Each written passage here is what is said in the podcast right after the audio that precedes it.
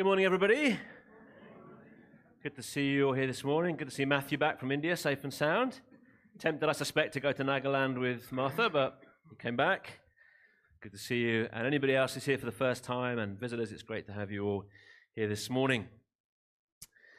Now, I became a customs officer in 1989 when I was 16.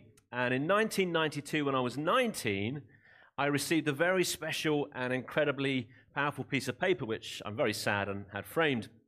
Something called an officer's commission. I was commissioned by Her Majesty's government to be one of its customs officers and to carry out my job with all of the authority of the government and of the crown. And the word commission simply means to be given an instruction or a command to do something which has power and authority behind it. And this bit of paper used to be folded up, and we used to have it in a little um, a sort of special little wallet that we used to have to carry with us everywhere we went. And it became part of me. I had to just take it absolutely everywhere. We had to guard it with our lives. If we ever lost our commissions, wasn't quite sackable offense, but probably. And if you did it twice, you'd certainly be sacked. It was an incredibly powerful piece of paper. And it gave us the power to do an awful lot of things. It made me, along with most customs officers, far more powerful than the police and the armed forces. And I literally had to guard it with my life. This commission I've got was cancelled when I left customs uh, back in 1998, 1999, whenever it was. So for me, it's now just a keepsake, and I'm sad, so I had it framed, and it's up on my wall. But this is what it actually says, or this is what part of it says. It says that the commissioners of Her Majesty's Customs and Excise have appointed me to be an officer. It says that I have full power and authority to do and perform all such matters and things that have been assigned to me to do.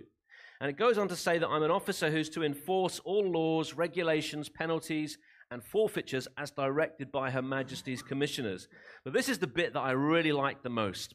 And this is, it should be up on the screen for you. It says this praying and requiring all and every constable, that's the police, and member of Her Majesty's Armed Forces or Coast Guard, and all others whom it may concern to aid and assist me in all things. Wow, that's quite a bit of paper, isn't it? What a lot of power Fantastic. It gave me the right to stop people, to search people, to arrest them, to search houses, to search offices, ships, planes, to seize vehicles, to seize ships and planes, and even call in the military and the police if needs be. And they would have had to assist me if I requested them to. And I had a number of occasions when I personally had to uh, uh, request the assistance of the police and was really glad of their help. And that would be quite a nice piece of paper to carry around in your pocket, wouldn't it? To have all of that power at your fingertips at your disposal, all of that power, knowing that that was yours, to know that you've been commissioned to do this important job, stopping things like drugs and weapons and other things from being smuggled into the country, and to know that not just that you've been given a job to do, but you've actually got the authority and the power to do it. And to know that one of the Queen's top officials had signed the commission on her behalf, and that you had the full backing and the power of the government and the law behind you. But I want to talk today about another commission that I received, not when I was 19, but one that I received when I was seven, because it was when I was age seven that, in a very simple way, I trusted in Jesus. And I gave my life to him and began to follow him. In fact, it was in Rob's dad's Sunday school class many, many years ago. And the commission that I received when I trusted in Jesus is the same commission that every single person who's ever trusted in Jesus has received. And it's found in five different places in the New Testament of the Bible, but probably the best known and most detailed passage where we get the most detail in is uh, Matthew 28, verses 16 to 20.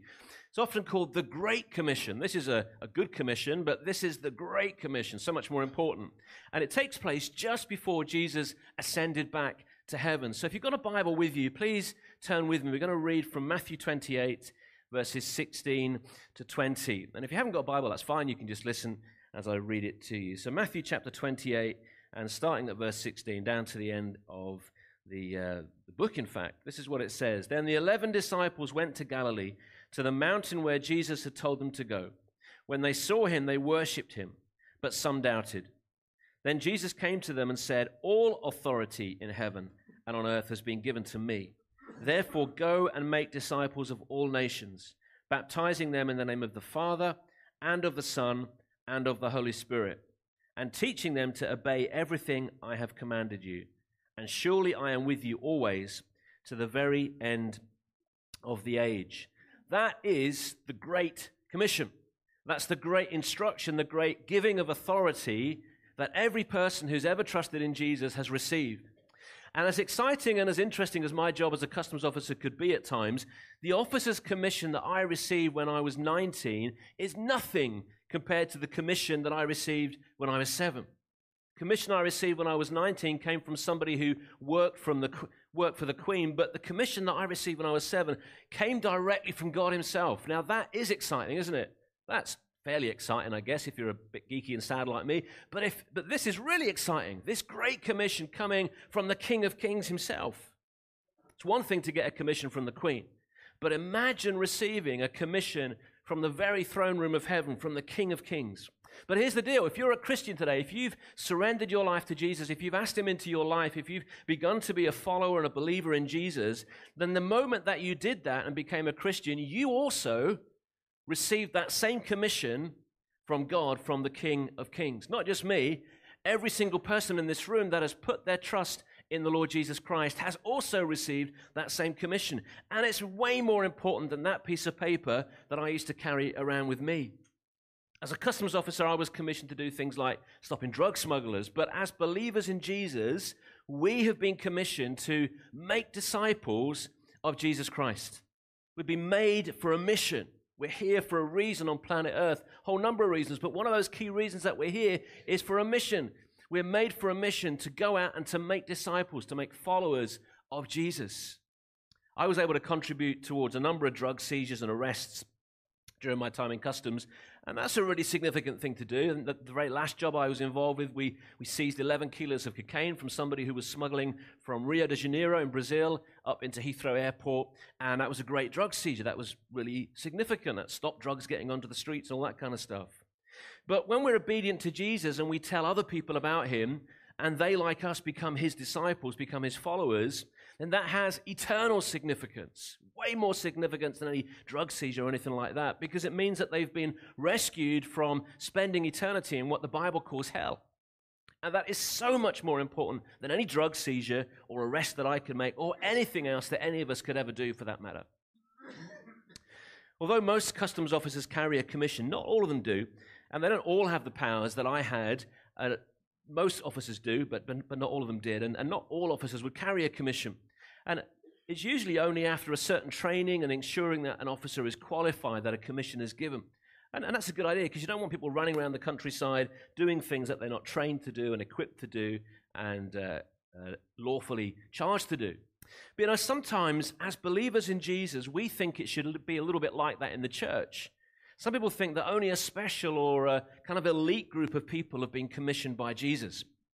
We think there's a, you know, kind of a sort of hierarchy, and it's only for those who are in full time Christian work, or it's just for the men, or it's only for those who've been to Bible college, or it's only when a person's over a certain age. But that's complete nonsense. It's complete and utter nonsense. If you have trusted in Jesus, then you have received orders and authority from Jesus himself to work for him the moment that you put your faith and trust in him, the moment that you became a Christian. And the, Christ, the commission that Christians receive isn't just after we've been a Christian for five years when we've kind of proved ourselves, or it's not just for the men or, or, or just for those who are well educated, just for those who've been to university. That would count me out for a start. And it's not just for those who've been to Bible college or who are in full time Christian service or, or just for the missionaries. It's for every single person who has trusted in Jesus. And if you are a, a follower of Jesus this morning, if you have surrendered your life to Him, and put your faith and trust in Him, then that includes you. Every believer has been commissioned. Not just some, not just a special group. Every single believer has been commissioned. You don't need special training. You don't need to be a certain age. You don't have to uh, have, gone, uh, have any qualifications. You just have to be willing to obey Jesus. Doesn't matter whether you've been a Christian for a few months or for many years. It doesn't matter whether you're nine 19, 59, or whatever, Jesus has given you a command, and it's a commission not from the Queen, but from God Himself, from the King of Kings. And it's a command and a commission to tell others about Jesus so that they believe in Him, have their sins forgiven, begin a relationship with God, and become Jesus' followers, His disciples. Every single one of us has been commissioned to go and tell others the good news about Jesus so that they in turn can believe in him and become his disciples, so that they in turn will go and make more disciples, and so on. And the reason every single one of us who've trusted in Jesus is here this morning is because somebody else took this commission seriously and shared the good news with us. And somebody shared it with them, and somebody shared it with them, and so on. And throughout history, we are the, the fruit of those who've passed on and carried out and lived out this great commission. My dad was also a customs officer for all his working life, and he also had a commission. And, and, and like me, he's quite sad, and he has it framed on his office wall as well. And if you were to read it, you'd discover that it, the wording is a little bit different from the one I've got. He received his in 1963. I received mine in 1992. But, but although some of the wording is a little bit different, it still said more or less the same thing and, and gave the same power, just the language was a little bit more archaic. That's fairly archaic. My dad's one is much more archaic.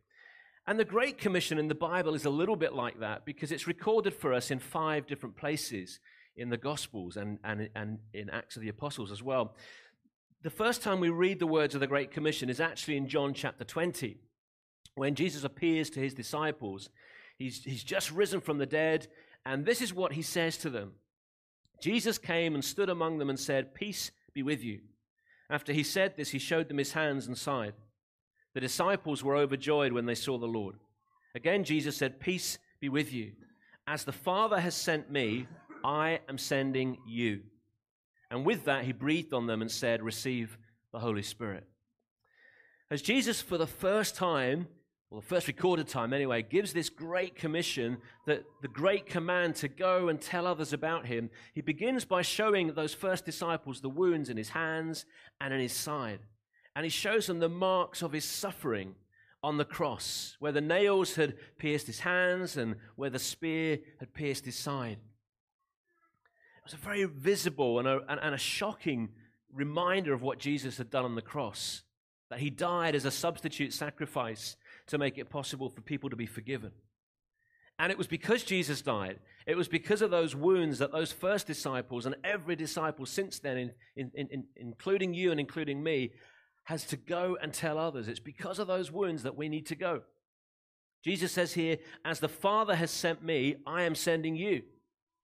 God the Father sent Jesus, God the Son, from heaven to earth to die on the cross. And now Jesus says to those first disciples and to us today, just as the Father sent me, I am sending you to tell people about what I did on the cross.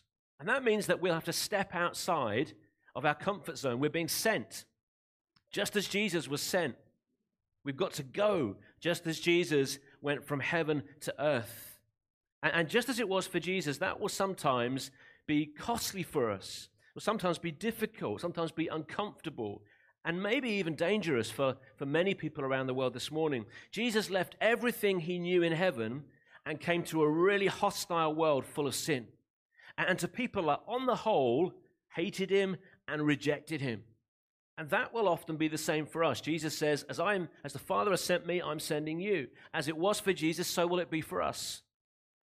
It's important that if we're going to be obedient to what Jesus wants us to do and go and tell other people, that we understand that it might not always be an easy thing to do. It will often involve leaving our comfort and our security and going on a mission. And that mission might be as simple as crossing the room at work and having a conversation with our work colleague or someone in our class at school. Might be as simple as that. That might be as simple as fulfilling the Great Commission, just going out of our comfort. I'm going to go and have a conversation with someone, but this is going to be potentially uncomfortable. They might reject what I've got to say, they might think I'm weird. It's uncomfortable. It might be difficult. We might get rejected. But it's still a very simple thing just to cross the room. Or it might be as massive as moving overseas to a hostile country like Lucy or as, as Martha's recently done. It doesn't matter so much where we go to. What matters is that we go in whatever context it is that God has placed us, wherever God has called us to be, whether that's in northern India, in, in the east coast of Africa, or here in the northeast of England, wherever God has put us, in a school classroom, in, a, in an office, in our neighborhood, wherever, at the school gate, whatever it looks like, the important thing is not so much where we go, but that we do go. That we go out of our comfort zone and that we put our lives, if you like, out there and we risk it all and we tell people about Jesus. What matters is that we step out, we take action so that other people get to hear the good news about Jesus. The second record for us in the Bible of the Great Commission is found in Luke 24 as Jesus speaks to his first disciples. And this is what it says He told them, This is what is written the Christ will suffer and rise from the dead on the third day, and repentance and forgiveness of sins will be preached in his name to all nations, beginning at Jerusalem. This great commission that we've received to go and to preach right across the world, not just in the Northeast, but to the whole world, to all nations, that Jesus has died and has risen from the dead.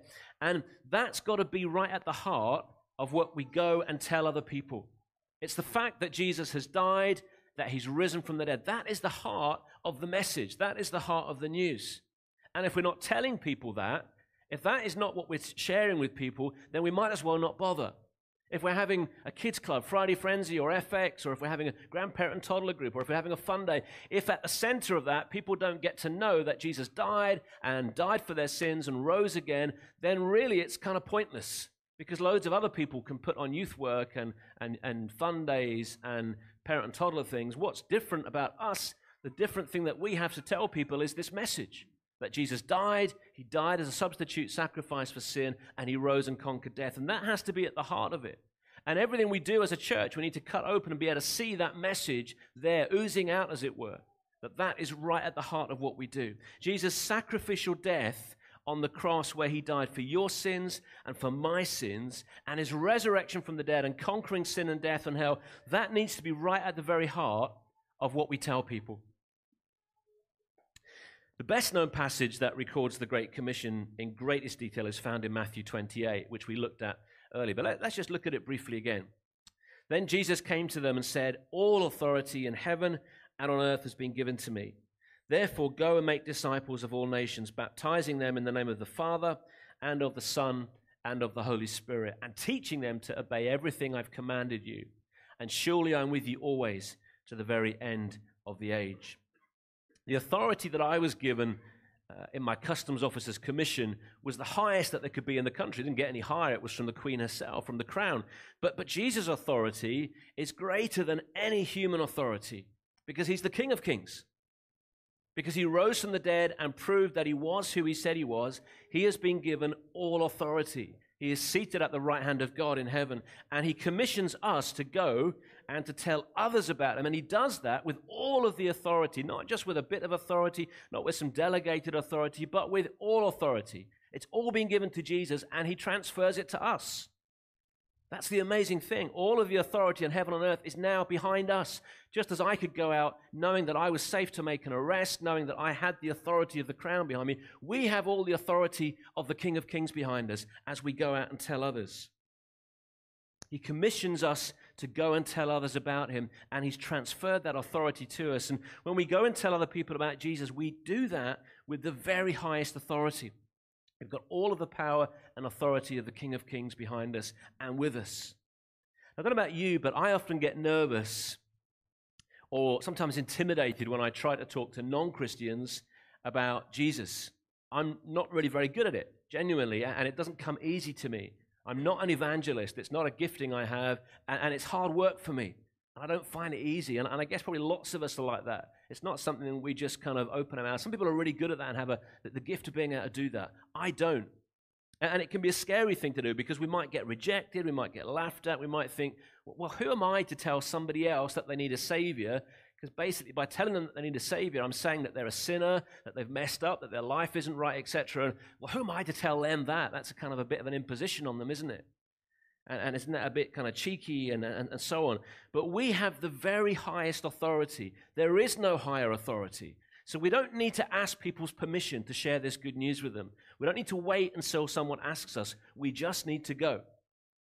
There's a whole culture that has developed among Christian believers that says, you know, it's not for us to impose our views on anybody else. We've got to wait until they ask us or wait until they give us permission. Now, with all due respect, that is a load of postmodern claptrap because Jesus has commanded us to do this. This isn't an option for us. Jesus has commanded us to do this, and He has given us the very highest authority to do this. We don't need permission from people to tell people that they need a Savior. Now, for sure, we need to be gracious and we need to be gentle, and be wise about how we do it. The Apostle Peter said that as we tell others about Jesus, we should do that with gentleness and respect.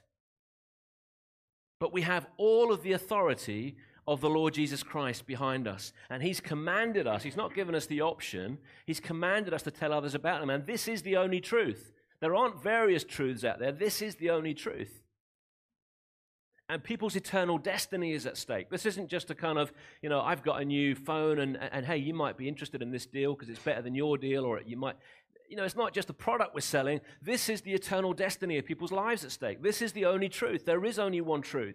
Postmodernism, which says, well, this is your belief and that's your belief, and hey, I don't want to offend you, that is postmodern claptrap. It's not biblical, it's ungodly, it's demonic, in fact. So this isn't about us imposing our views on people, it's about us being obedient to Jesus and telling people how they can be saved from eternal punishment. It's not easy to do. We have to do it with gentleness and respect and with great wisdom, but we do need to do it. There were times when I was a customs officer that people didn't like me, or probably all the time, people didn't like me exercising my authority. Nobody likes being questioned. No one likes being searched. No one likes having their car seized or their house raided. No one likes that, do they? But in those moments, it was important for me to remember that sometimes, as difficult and as confrontational as, as my job could be, I had the very highest authority of the land behind me. The, the government, if you like, had my back. The crown as authority was there. Jesus says here that he will be with us always. He's got our back. He's with us always to the very end of the age. Now, Jesus said this just before he ascended back to heaven. So, in what sense is he with us to the very end of the age? I mean, he's not physically here with us, is he, right now? Well, he's with us through the power of the Holy Spirit, who lives in every single Christian believer. And he gives us the strength and the words that we need as we go and tell others about Jesus. And the great thing is that the Holy Spirit isn't just living inside of us, He's also at work in the lives of non Christians, preparing them to hear what we say to them. And we're going to see some examples of how that works in a few weeks' time as we look um, at some examples in the book of Acts of how God was working in the lives of people just at the right time when somebody else then walked up and preached to them. And just the right time, God was at work. And God is doing that today too. And that's encouraging to know. We're not on our own in this. This is not just down to how clever I can kind of get my argument rehearsed. It's not just down to how loud I can say it or shout someone down or, or, or win an argument. It's not about that. God takes our weak and sometimes pathetic arguments and stuttering, stammering kind of words, and He empowers them with a power that is supernatural, as the Holy Spirit's power. And God changes lives. Paul, didn't he, said, it wasn't with wise or persuasive words that I came to you. He said, I came to you with a demonstration of the Spirit's power. So, next time you're considering talking to your friend at school or your work colleague or, or, or one of your neighbors in the, week, in the street, remember that Jesus is with you. The Holy Spirit lives in you by the power and the presence of the Holy Spirit. You are not on your own. I'm not on my own. We sometimes feel very kind of naked, don't we? And, and it's scary and, and it's you know, it can be really kind of intimidating sometimes to do this, but we're not on our own. And our words, it doesn't rely on how clever we are or how smart we are. It's the power of the Holy Spirit. And, and we see this again in Acts chapter 1, verse 8, where Jesus says this You will receive power when the Holy Spirit comes on you, and you'll be my witnesses in Jerusalem and in all Judea and Samaria and to the very ends of the earth. Now, for sure, Jesus was saying that to the first disciples, but we're in there because we're the ones doing it to the very ends of the earth 2,000 years later. So this includes us. The Holy Spirit came on those first disciples shortly after Jesus said this at the Jewish feast of Pentecost. And as Peter was filled with the Holy Spirit, he then stood up and he preached, and 3,000 Jewish people gave their lives to Jesus. Wow. Wouldn't that be amazing? Wouldn't that be cool? Imagine 3,000 people would have to have a much bigger building for a start. But they were outdoors probably, and, and, as, and as Peter preached, 3,000 people responded. And every person since that moment that has put their faith and trust in Jesus has been filled with the presence and the power of the Holy Spirit the moment they trusted in Jesus. And if you have trusted in Jesus this morning, then you are filled with the eternal presence and power of the Holy Spirit right now. And it's the power of the Holy Spirit within us that can take our words, faltering and weak and stammering and stuttering though they might be, and give them a power of their own as we tell others about Jesus. So that sometimes what we might think was, well, I made a mess of that, and then somebody gives their life to Jesus. I've, I've been in services where I've heard some rubbish preaching, genuinely rubbish preaching, a bit like this morning. Terrible preaching, and I've thought that was just awful. And then someone got saved. Now, that's not an excuse for bad preaching, but it just shows that it's not down to how clever we are or how good we are at doing things. God is at work. And if you've trusted in Jesus, the Holy Spirit lives in you. And, and if you read what Peter said in Acts 2, when he stood up and he preached to the Jews after he'd received the Holy Spirit, he didn't say anything clever. It, you know, it wasn't a kind of fancy message. I, have I've certainly heard much cleverer, fancier messages. He didn't have a PowerPoint, he didn't have some good, clever illustrations, all the rest of it. He just stood up and preached a very simple message. And 3,000 people responded. But the Holy Spirit took his simple words and they hit home in the hearts of those who were listening and they surrendered their lives to Jesus. So we mustn't think that we've got to be an expert in telling people about Jesus or that we've got to be really clever or do it in a cool, sophisticated way. We just need to be faithful to what Jesus has asked us to do and, and leave the Holy Spirit to do the rest. Mark's gospel records the Great Commission in fewer words. This is, this is how he records what Jesus said. He said to them, Go into all the world and preach the good news to all creation. Whoever believes and is baptized will be saved, but whoever does not believe will be condemned. And in this record, we get something of the serious nature of our commission because Jesus says that those who believe the message that we give to them will be saved, but those who do not believe will be condemned. What does it mean to be condemned by God? Well, it means to be condemned to death, spiritual death. It means being eternally separated from God for all eternity and from all that is good. And it means experiencing God's wrath against sin for all eternity. Those who don't believe will be condemned, Jesus says. These are Jesus' words. Those who don't believe will be condemned for all eternity. But those who do believe will be saved from God's condemnation. They'll be saved from God's wrath against their sin. They'll have their sins forgiven. They'll have an eternal relationship with God through Jesus, and they'll be with God forever. That's a, huge kind of difference, isn't there? Huge uh, contrast. The consequences are eternal. And, and those who believe are saved for all eternity, and those who don't believe are condemned to death, to spiritual death. The stakes could not be higher. People's eternal destiny is at stake. And Jesus has commissioned us to go and to tell people the good news that He has died for them and that He's made a, a way for them to be saved, to be forgiven, to be made right with God, and to have eternal life. So we have to go. Going might mean crossing the room at school or in the office, or it might mean having a conversation with somebody at the school gate about Jesus. It might, getting, it might mean getting involved with some of the evangelistic activities that we do here at Regent. Friday Frenzy or, or FX or things like the Fun Days or uh, uh, Oaks and Acorns or when we're distributing literature and so on. It might mean going on a summer mission team with Glow or with beach missions or, or getting involved in a youth camp and going as being as a youth leader so that young people can hear about Jesus. It might even mean going abroad on a permanent basis like Lucy and Martha have done to tell people who've never even heard of Jesus all about him. In a few weeks' time, on 15th of February, we're starting a Christianity Explored course here at Regent. And, and a great way to fulfill the Great Commission would be to invite somebody along to that course. If there's somebody that you've been praying for, maybe somebody that God has put on your heart and you have, I guess, what we could call a burden for their, uh, for their eternal destiny. Somebody that you particularly just feel God has put on your heart, that He's put you close to, that you've been praying for, or that the Holy Spirit has been prompting you to share the gospel with. Or maybe someone that you've been talking to about Jesus and about the Bible.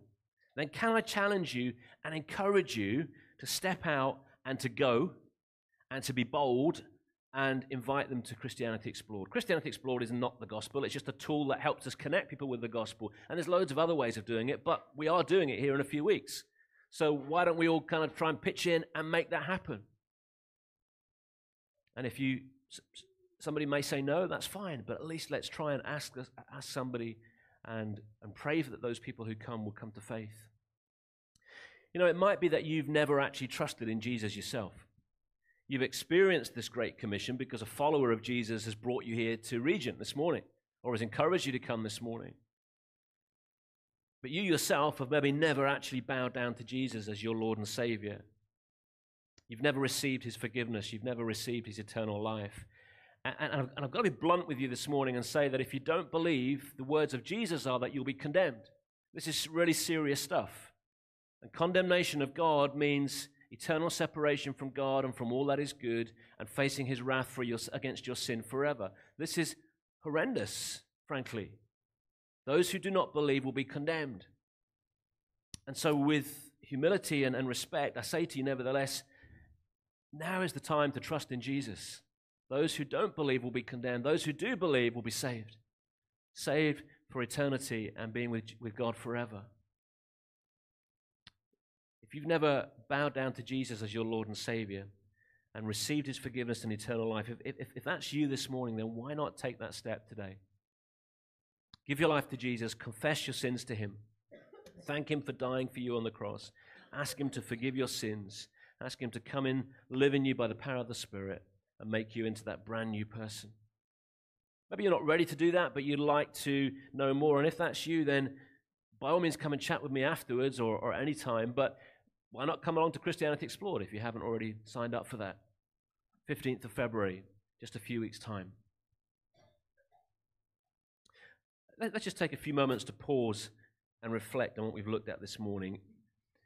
In this moment of quiet, why don't you pray for whoever the Holy Spirit has been placing on your heart, maybe one or more people, and, and ask the Lord for an opportunity this week to share the gospel with them, perhaps for the first time, or, or maybe just again to, to reinforce that so that they might be saved. Let's just take that opportunity to do that.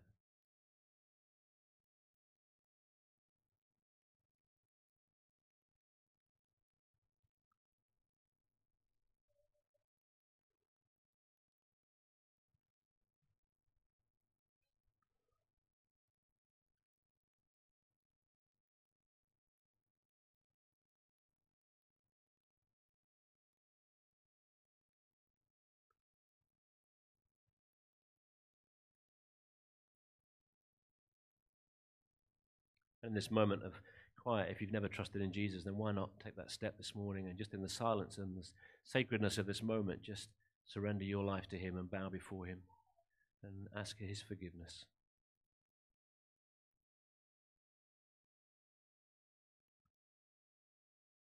Father, we thank you that you saw our need from heaven. And because of your love for us, you sent your Son, your beloved Son, the Lord Jesus, to come and die for us on the cross. Thank you that you've taken the wrath of God, you've taken the punishment that we deserved, so that we can be made right with you.